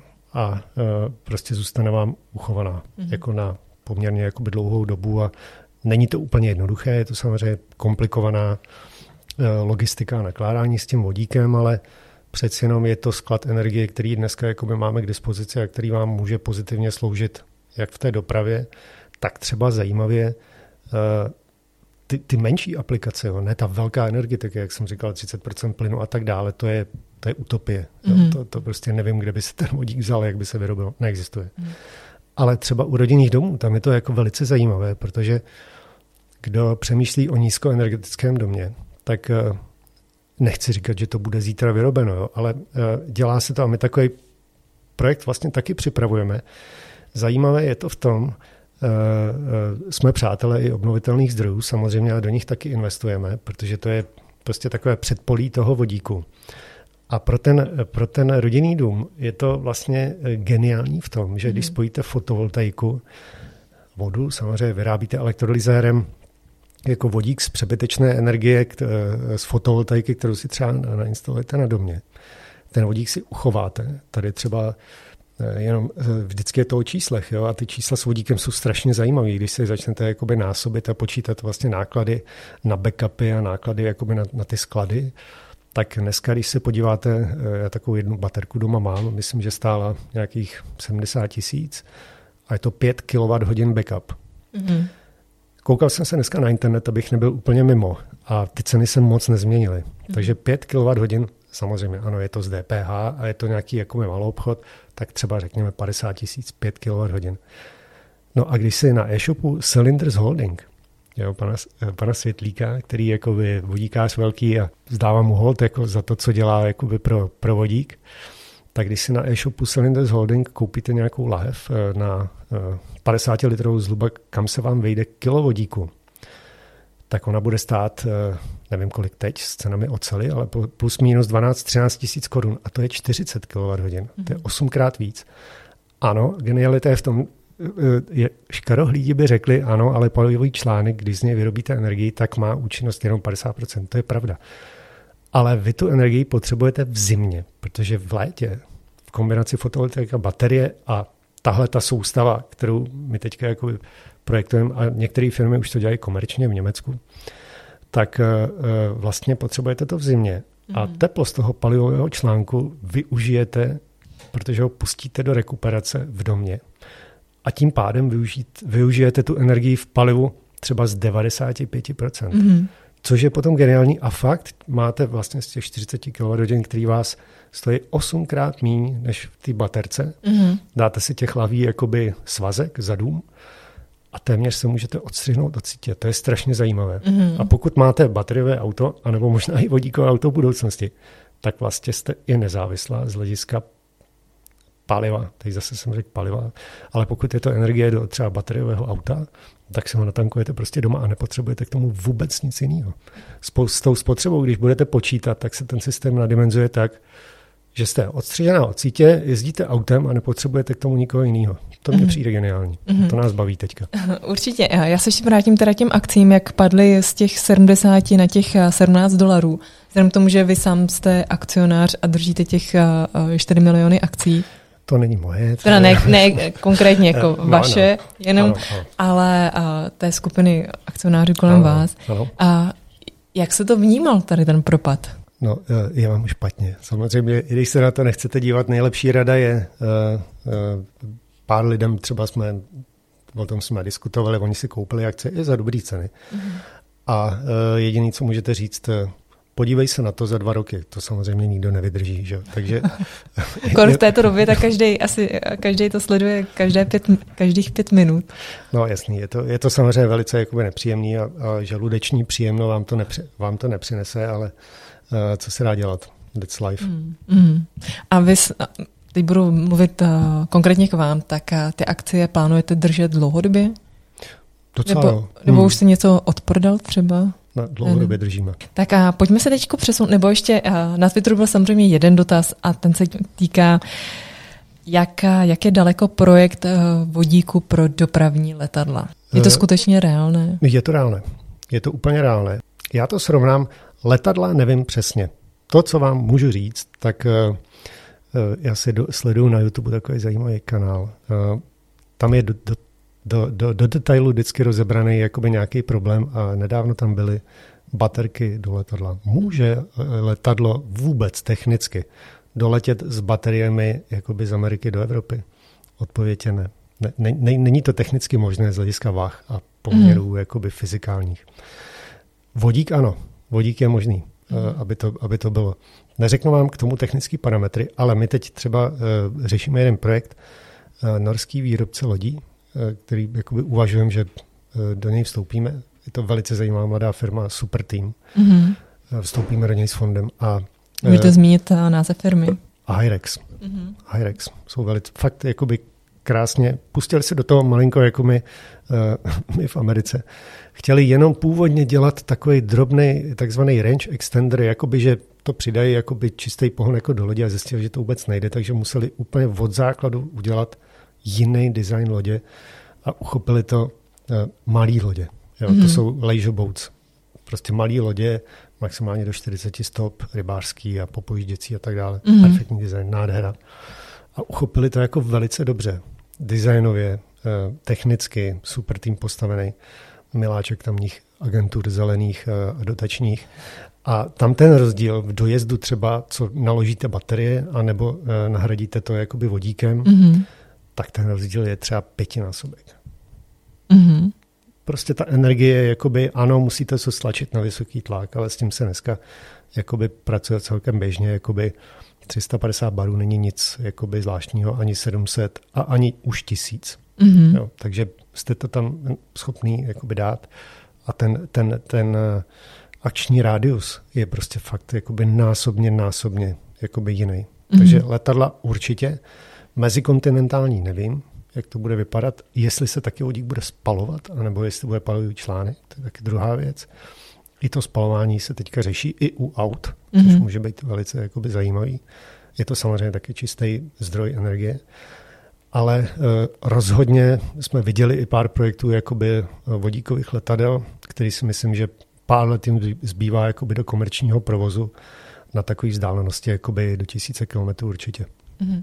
Pojďme se teď přesunout k těm vašim uh, projektům. Uh, tu továrnu v Tennessee uh, jsme probrali. Pojďme se teď přesunout, uh, na jakých projektech uh, vy teď pracujete. Vy máte fond uh, H1 a H2. Uh, oba dva se zaměřují na investování do projektů spojených uh, s vodíkem. Na jakých projektech teď pracujete? No, eh, eh, vyčítají nám eh, investoři potenciální, teď jsme měli nedávno jednu prezentaci s větším investorem a oni říkali, vy jste vodíkáři a vy sami říkáte, že žádný projekty nejsou, jak to můžete říkat?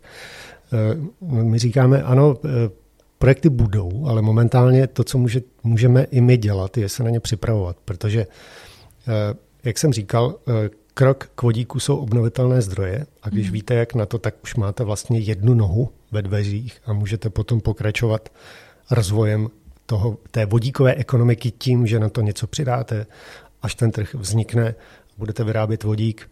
Eh, efektivita jenom roste a cena klesá v čase mm. s tím, kolik se toho samozřejmě vyrábí. No, malinko nám to nabourávají samozřejmě suroviny, ale uh, OK, řekněme, že, že, že ta efektivita jakoby roste a možná přijdou nové technologie lepší, mhm. efektivnější. Mm-hmm. Takže rozhodně začínáme s tím, že budujeme infrastrukturu obnovitelných zdrojů. Děláme projekty uh, fotovoltaiky v Polsku. Řekl bych, že... Proč zrovna velice, Polsko? Uh, protože to je nejziskovější. Je to nejziskovější a teďka Polsko uh, nejsou odborník na fotovoltaiku, ale uh, je to docela place to be, protože když se podíváte na jejich jakoby, uh, špinavost jejich eh, vyrobené elektřiny v Polsku, tak mm. jsou jako jedny z nejhorších v Evropě.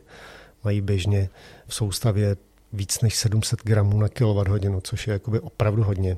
Mm. Jak jsem říkal, někdy to má i Německo. Německo se meziročně zhoršilo právě díky tomu, že čím dál víc obnovitelných zdrojů odstavují jaderky a prostě musí to jakoby něčím řešit, když nefouká samozřejmě. Mm. Takže oni vlastně zapínají ty nejšpinavější zdroje, které už by jinak stály mm. by byly ty jaderky. Takže tím úplně zelená je Francie, samozřejmě, když se podíváte na mapu a skandinávské země. A Polské je nejhorší, takže musí něco dohnat mm. a uh, tam je to teďka place to be. A je to jakoby zajímavý, máme tam uh, dobrý partnery, Ampere Holdings, kterými jakoby developujeme, stavíme až do 300 MW, což už je takový výkon, který jakoby s kterým se dá něco dělat. Je to mm. jako velice zajímavý. Ale děláme to tak, jak jsem říkal, naším posláním je vydělat peníze pro investory a i pro sebe, protože ve fondu máme peníze taky, tak, eh, tak eh, prostě děláme to tak, že eh, na tom vyděláváme i teď. A ten vodík je upside. Mm-hmm. To je jedna věc. Takže připravujeme se na vodíkovou ekonomiku tímto způsobem.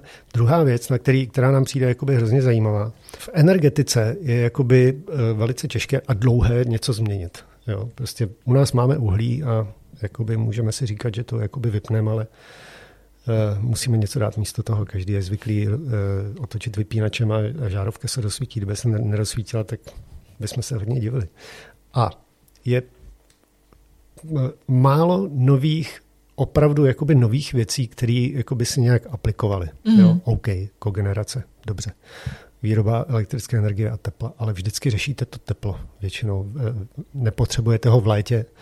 Jo, bioplynové stanice, teď jsem četl nějaký článek, jo, to je naše naděje na plyn, odstřihneme se od Ruska. OK, ale prostě to není tak jednoduché. A ty bioplynové stanice, většinou u nich vidíte takový dva komínky, jo, což hmm. jsou motory, které z toho plynu vyrábí elektrickou energii a pro teplo někde využití je a někde ne. A to pak znamená, že z toho plynu, vlastně z toho nosiče energie vy využijete buď jakoby do 30%, mm. anebo 90, pokud to teplo použijete. Jak říkám, každý schání e, někoho, kdo si třeba bude tam sušit dříví vedle, nebo, nebo e, prostě kdo se napojí na to teplo a něco jako za to zaplatí, mm-hmm. za to teplo v palivu, které se jinak jakoby vyhodí do vzduchu. Ale většina těch aplikací ho nemá. Takže těch nových věcí není tolik. My e, máme jeden projekt, který nám přijde jako, jako něco, co jsme jako něco tak inovativního, že jsme to jakoby neviděli po své cestě zatím jakoby v energetice. A to je uh, jakoby známý termín pyrolíza, což znamená uh, termální depolymerizace neboli splňování mm-hmm. něčeho. Teď je otázka čeho. Uh, byly, bylo pár projektů na štěpku. My jsme se vlastně spojili s jedními kolegy, developery, kteří, kteří uh, v tom byli nějakou dobu. Takže jsme si ušetřili jakoby tu úplně zelenou louku a ten čas uh, a náklady, které bychom jakoby s tím strávili, kdyby bychom neměli tyto partnery, který už se jakoby prošli trošku tím sezavým údolím developmentu, tak jak to je vždycky dražší a díl to trvá. Nicméně to splňování je jakoby velice zajímavý, funguje to. Spousta lidí říká, jakoby nefunguje to, ale to je pro mě jako kdyby někdo řekl, před 20 lety nefunguje elektrolýza. Měl by pravdu komerčně, mm-hmm. protože nebylo prostě prostředí biznisové, bylo to tak drahé, byly takové ceny vstupu a výstupu, že to biznisově nedávalo smysl proces jako takový, ten je definovaný, to tom nemůžeme říct, že nefunguje. Stejný to je jakoby s tímhle tím splňováním. Záleží na tom, jak, to, jak ten proces se vyladí, co se do něj dá, což právě bylo předmětem toho developmentu hodně let eh, kolegů, s kterými jsme se spojili. A nám to přijde jako hrozně smysluplné a hrozně jakoby inovativní a velice dobré do budoucnosti. Záleží, eh, nebo ty aplikace, to je, to je něco podobného, jak jsem mluvil o tom plugu. Ta aplikace znamená, že my to, tu jednotku, která bude splňovat vlastně odpad vytříděný, uhlovodíky, tam je uhlík a vodík. A protože je splní, tak z toho budou to složení plynu je vlastně takové, že tam je docela hodně vodíku a pro nás je to taky upside. Je to energetický projekt, který jakoby je zajímavý už teď, jakoby je velice ziskový, ty čísla jsou jakoby velice zajímavá, která z toho lezou, pokud se to dobře udělá. A upside je, že až bude čas a až bude trh, tak je možnost z toho plynu vzít vodík. Ty technologie na to jsou, je to dodatečný capex, ale je to upside v tom vodíku. Takže pokud někde budeme mít instalace, které prostě budou vyrábět nějaké tisíce kubíků plynu za hodinu, který obsahuje třeba 40% vodíku, tak eh, minimálně půlku z toho vodíku, protože ta technologie není schopná z toho vzít úplně všechno, tak extrahujeme vodík a máme vodíkové hospodářství. Mm-hmm. Takže zatím pracujeme na takových projektech. Potom třeba to, co jsem i zmiňoval, ten home backup, na tom, eh, na tom projektu diskutujeme s firmou Linked, s profesorem Matolínem, který mm-hmm. se jako vodíkáři pravidelně scházíme jakoby na oběd a říkáme si, co je nového. tak to je vlastně eh, firma, která česká, eh, pana, eh, pana profesora a pana Dalibora Dětka, tak, která už dneska vyrábí svoje elektrolyzery a svoje palivové články. Takže projekt postavený na tom, že, že uděláme, dáme dohromady nějaký backup a systémově zintegrujeme ty součástky, takže to bude fungovat jako záloha rodinného domu. Mm-hmm. Možná to budeme dělat. Zahájíme teďka pilotní projekt po nějakých jakoby výpočtech, když ty výpočty jsou složité. Je to takový dvě rovnice o pěti neznámých, to takhle řek. Eh, tak eh, zahájíme nějaký pilotní projekt eh, na jednom domě a zkusíme to postavit a hrozně rádi bychom to, protože je taková hezká věc, jako zábavná, mm-hmm. uvedli do komerčního jakoby prodeje provozu, tyhle ty backup systémy. To by bylo dobrý. Mně přijde, že na cokoliv vyšáhnete, tak se vám strašně daří. Jsou nějaké projekty, které vám nevyšly? Jsou. jako pokud si nezaplatíte tu zkušenost, tak eh, samozřejmě nemáte tu zkušenost kompletní, bez failu. Tak eh, jo, taky se nám stalo, že jsme přišli prostě o nějakou investici 10 milionů. Mm-hmm. Třeba uh, rozjeli jsme firmu a to bylo, to bylo ano, to bylo 2829. Automatizace uh, ve výrobě a robotizace tak jsme vlastně rozjeli těsně před, eh, před eh, tou krizí 2829, před Lehman Brothers jsme rozjeli eh, tenhle ten projekt, dali jsme do toho peníze nějaký a a začali jsme něco instalovat v jedné výrobní firmě. No a vlastně měli jsme před dohodnuté jakoby ústně jakoby další instalace a další mm. jakoby biznesy. No a ty už se nerealizovaly, protože všichni škrtli budgety a přestali jakoby na chvilku inovovat nebo mm-hmm. na nějaký roky a, a prostě ten projekt jsme museli zavřít. Mm-hmm. Takže jo, taky, taky jsme si prošli nějakým, nějakými slzavými údolími a bez toho říkám, ta zkušenost by nebyla kompletní. Mm-hmm. Mně se líbilo, když jsme byli na schůzce, tak vy jste zmiňoval, že uh, když plánujete nějaký projekt, tak většinou ten prototyp si financujete z vlastní kapci, a nikoliv uh, vlastně z peněz uh, fondů. Ano. No my jsme regulovaný subjekt, klasický SICAV a prostě tenhle fond může koupit akcie, že může uh, jakoby koupit podíl na firmě, mm. ale vždycky to musí být uh, prezentováno investiční komisi v mašličkách.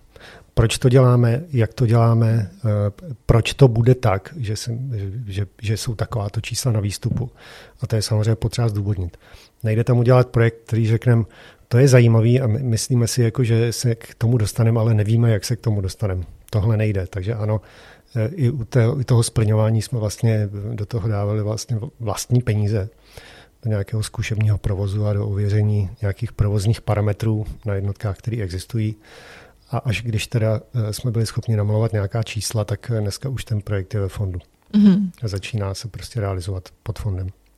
Pojďme si teď říci, jak si stojí Česká republika na poli té vodíkové ekonomiky. Teďko plány a strategie versus realita? No, jak jsem říkal, eh, já jsem to nedávno říkal na kolu uh, Hyrexu, tomu týmu jako nadšených mladých lidí, oni prezentovali, no, že uh, by chtěli tenhle rok získat objednávku na třeba pět lodí to, tyhle velikosti a příští rok, že to bude víc. Tak jsem říkal, já vůbec tohle přeskoč, nebo rád si, rádi si to poslechneme, ale nemáme vůbec problém jako věřit těmhle těm číslům, protože těch early adopters a jakoby hlad po těch zelených technologiích je obrovský, ještě k tomu, když je to hezký. A je to zelený. Říkal jsem jim, v České republice se prodalo už několik Toyota Mirai vodíkových aut a nemáme ani jednu čerpací stanici. Takže určitě věřím, že vy ty objednávky dostanete, když tu čerpací stanici navíc jako ustavíte. Mm. Takže s tím nemám vůbec problém. No bohužel eh, tady, abych to řekl kulantně, úplně vepředu nejsme na špici vodíkového světa. Takže spíš na tom chvostu, jo? Nebo... No tak eh, jako realita je taková, že nemáme ani čerpací stanici. Mm. Jo, tady eh, Důvody jsou různé, jako vždycky, mysleli jsme to dobře, ale výsledek je takový, jaký je. Prostě pokud do toho vstupují dotace a výběrová řízení a takovéhle věci, mm. tak je to špatně. My jsme se snažili i třeba uh, eh, MPO jakoby tlumočit nějakou zkušenost uh, z těch Spojených států, jo, protože rozdíl je, když uh, prostě uh, se má stavět čerpací stanice na Barandově, že? když jedete nahoru, na Barandovský kopec, tak za křižovatkou tou hlavní nahoře, tam je čerpací stanice červená. A tam vidíte už postavený jakoby přístřešek. Už to samozřejmě dávno mělo být hotové, ale nevypadá to, že by se to zítra otvíralo. Ale bohužel eh, to, co jsem chtěl říct, lepší než dotovat eh, investiční náklady CAPEXy, tak třeba v Kalifornii to bylo tak, a jsme se to fakt snažili jako tlumočit. Žádný CAPEXy. Nás nezajímá, za kolik vás bude stát si to postavit. Postavte si to hezký nebo vošklivý, to je vaše věc. Mm-hmm. Jediný, co my vám dáme, je dotace na to, že budete mít reálnou kapacitu, na který se dá natankovat. A za kilo vám dáme 5 dolarů denně. Třeba. Jo. Tím se vyhnete vlastně těmhle těm problémům a je, je z toho najednou úplně komerční projekt. Protože odpadne to martyrium podmínky výběrového řízení a, a, a teď to tam někdo podhazuje, který vlastně třeba to pak neumí postavit. Jo? No mm. asi to tak nějak bude, když ta stanice jako nestojí. Jo? Řekl bych, že to je Není to úplně fakt jakoby chlouba jako Český republik, že tady tak není vůbec Takže nic. v téhle době jsou dotace na uh, projekty spojené s vodíkem? Byly ty dotace, myslím, že skončily na MPO. My jakoby s dotacemi Jak velká byla ta dotace? dotace? 50? Myslím 90%? Si, že, ne, myslím si, že 50. Hmm. Myslím si, že byla kolem 50, fakt přesně to nevím.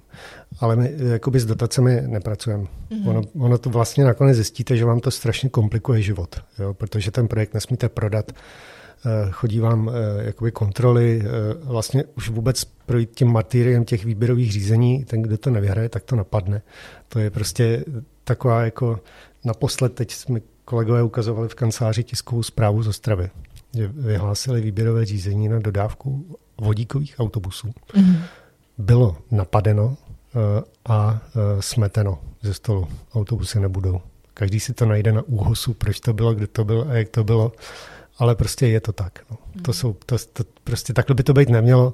V Americe to běží úplně komerčně, žádný plak, žádný dotace nedostal, možná dostane 3, 3 dolary mm. na kilo a to budeme jako akcionáři rádi. Ale ty dotace jsou prostě totální komplikace života a na nich, je postaven, na nich jsou postavený vlastně bohužel většina těch jakoby velkých projektů eh, jakoby v EU, který se dělají, já třeba jako, eh, jak jsme si prošli jakoby různé technologie, i jsme různé měli, jiné než, než, než, než úplně obvyklé. Mm.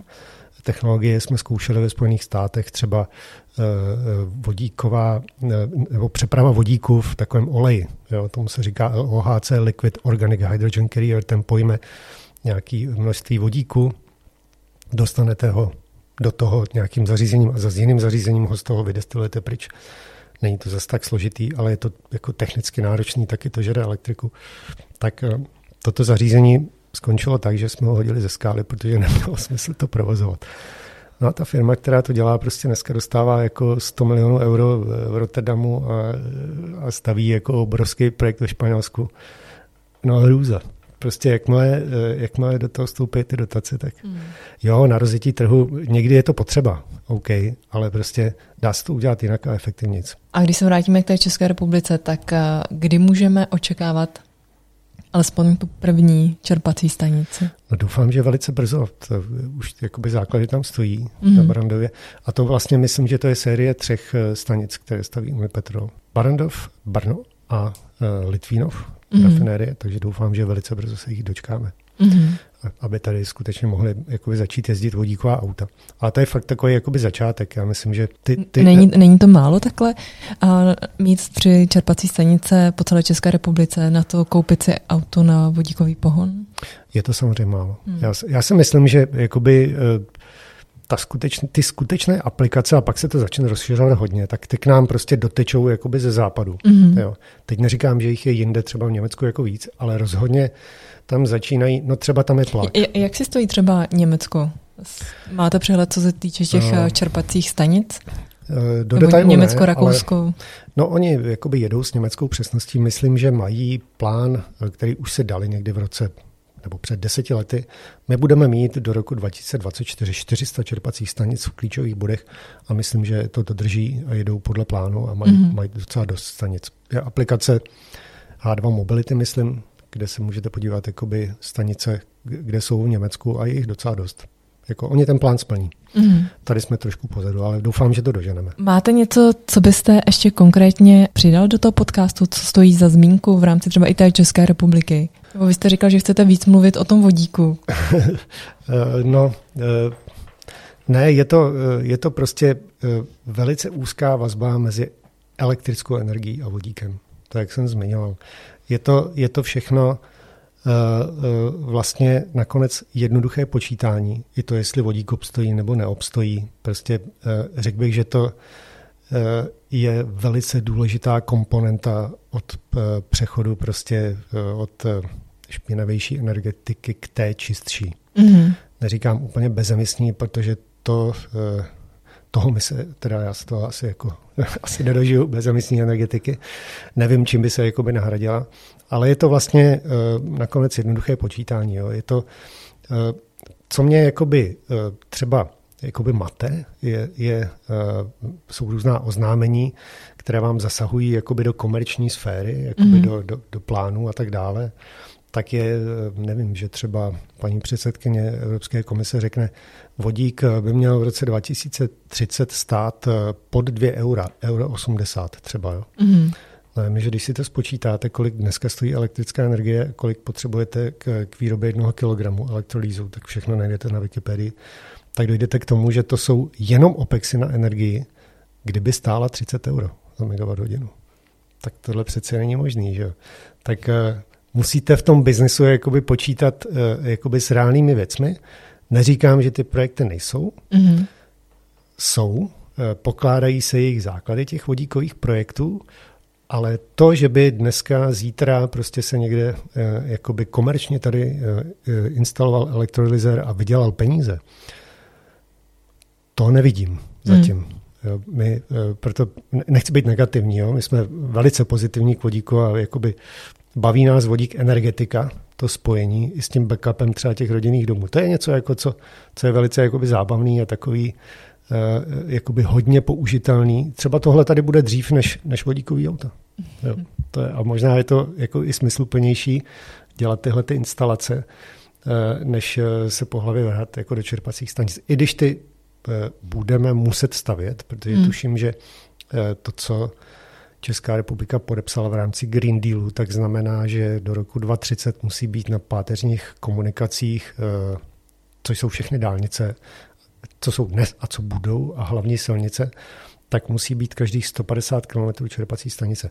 A to rozhodně není. No to máme jako co 10, dělat teda. No to máme co dělat. Jako, a ono právě každý rok, který zameškáte, tohle byl trošku problém, než teda propuklo, že Nikola, asi si pamatujete toho výrobce nákladních hmm. automobilů vodíkových, než se ukázalo, že to bylo celý uh, klam a faleš, tak uh, my jsme jakoby se na ně koukali a mluvili jsme s nimi v Americe. Já přímo ne, ale kolegové samozřejmě o nějaký spolupráci. A vždycky jsem se díval na ten jejich plán výstavby 700 jakoby obrovských čerpacích stanic, kde budou vyrábět veškerý vodík z obnovitelných zdrojů a budou tam elektrolyzéry a a bude to, jakoby, eh, bude to paráda, budou met tu síť přes celý Spojený státy, tak postupně, jak on to, oni o tom furt mluvili a mluvili a mluvili. A každý rok do toho targetu, že v roce 25 budou mít 700 stanic, tak vlastně každý rok eh, násobil ten počet, kolik jich musí postavit za měsíc a oni furt žádnou nestavili. To je trošku teď případ jako České republiky, jo, protože máme nějaký závazek do roku 2030 mm-hmm.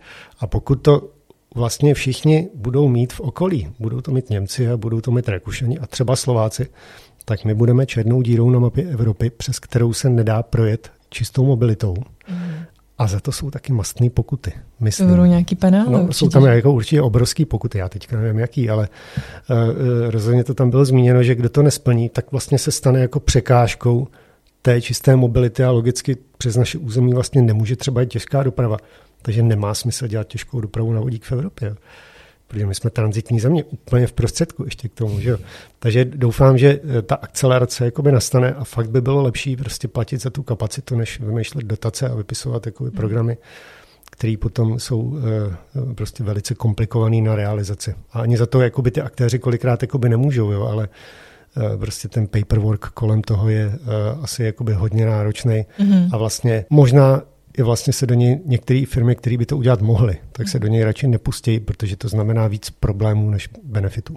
Slava, ještě poslední otázka. Vzhledem k tomu, že tenhle podcast je primárně dělaný pro akciové investory, tak vy vzhledem k tomu, že máte takový vhled do energetiky, tak kromě Plug Poweru uh, držíte ještě nějaké jiné akcie? Nebo máte ještě kapacitu a čas na to uh, sledovat třeba akcie nějaké? Vzhledem k tomu, že jste bývalý hmm. makléř, tak tím akcím asi máte relativně blízko. Nesleduju. Akcie, akcie občas sleduju, ale e, nic jiného než pak nemám, protože mm. aktivně jsem přestal obchodovat někdy kolem roku nebo po roce 2005, možná něco takového. To byly ještě... Nebylo to tím, že rok 2000 by pro vás byl takový uh, ne moc šťastný?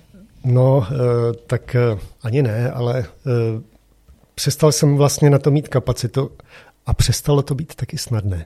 Protože, jak jsem říkal, v těch devadesátkách prostě to byla jakoby jiná doba, samozřejmě hmm. úplně jakoby pionýrská a tam, tam ty obchody znamenaly prostě eh, minimálně z pětinásobit jako za rok, eh, za rok eh, kapitál, který máte jo, těmi hmm. obchody. Jak jsem říkal, prostě PE ratio kolem jedny, to se jako nevidí moc jako na trhu. Že jo. Takže pak to začalo být jako složitější mm-hmm. a je to náročná disciplína, do které jako já se nepouštím vyžaduje čas a, a úplně jiné know-how, než, než jsme tenkrát měli. metastok na technickou analýzu a, a tabulky jako vyspíjejíš. a nepouštím se do toho. Mm. Nemám na to čas. Mm. No, radši děláme uh, ty projekty, které nás zajímají a které prostě vydělají peníze ve fondu a investorům. Mm. A vy sám investujete si ještě někde, uh, někde jinak, nebo jenom prostřednictvím těch vašich fondů do těch vodíkových projektů? Uh, nemovitosti, umění. Mm. Umění velice zajímavá věc. To je jako... Umění, eh, já jsem tady měla Olgu Trčkovou, se kterou jsme se bavili mm, o, o současném jsem. umění. Tak eh, jaké, obra, jaké obrazy vysí u vás doma? Klasiky, Zdeněk Sikora, Karel Malich, Václav Boštík, mm. Jan Kubíček, taková jakoby česká klasika. A taky třeba Damien Hirst. Mm. Super, tak Ladislave, nebudu vás dál zdržovat. Myslím si, že to byl skvělý rozhovor. Um, já vám přeju hodně štěstí nejenom na tom poli uh, vodíkové ekonomiky, ale určitě i uh, v osobním životě. Takže děkuji. Moc děkuji, díky za pozvání a přeju nám všem uh, růžovou energetickou budoucnost.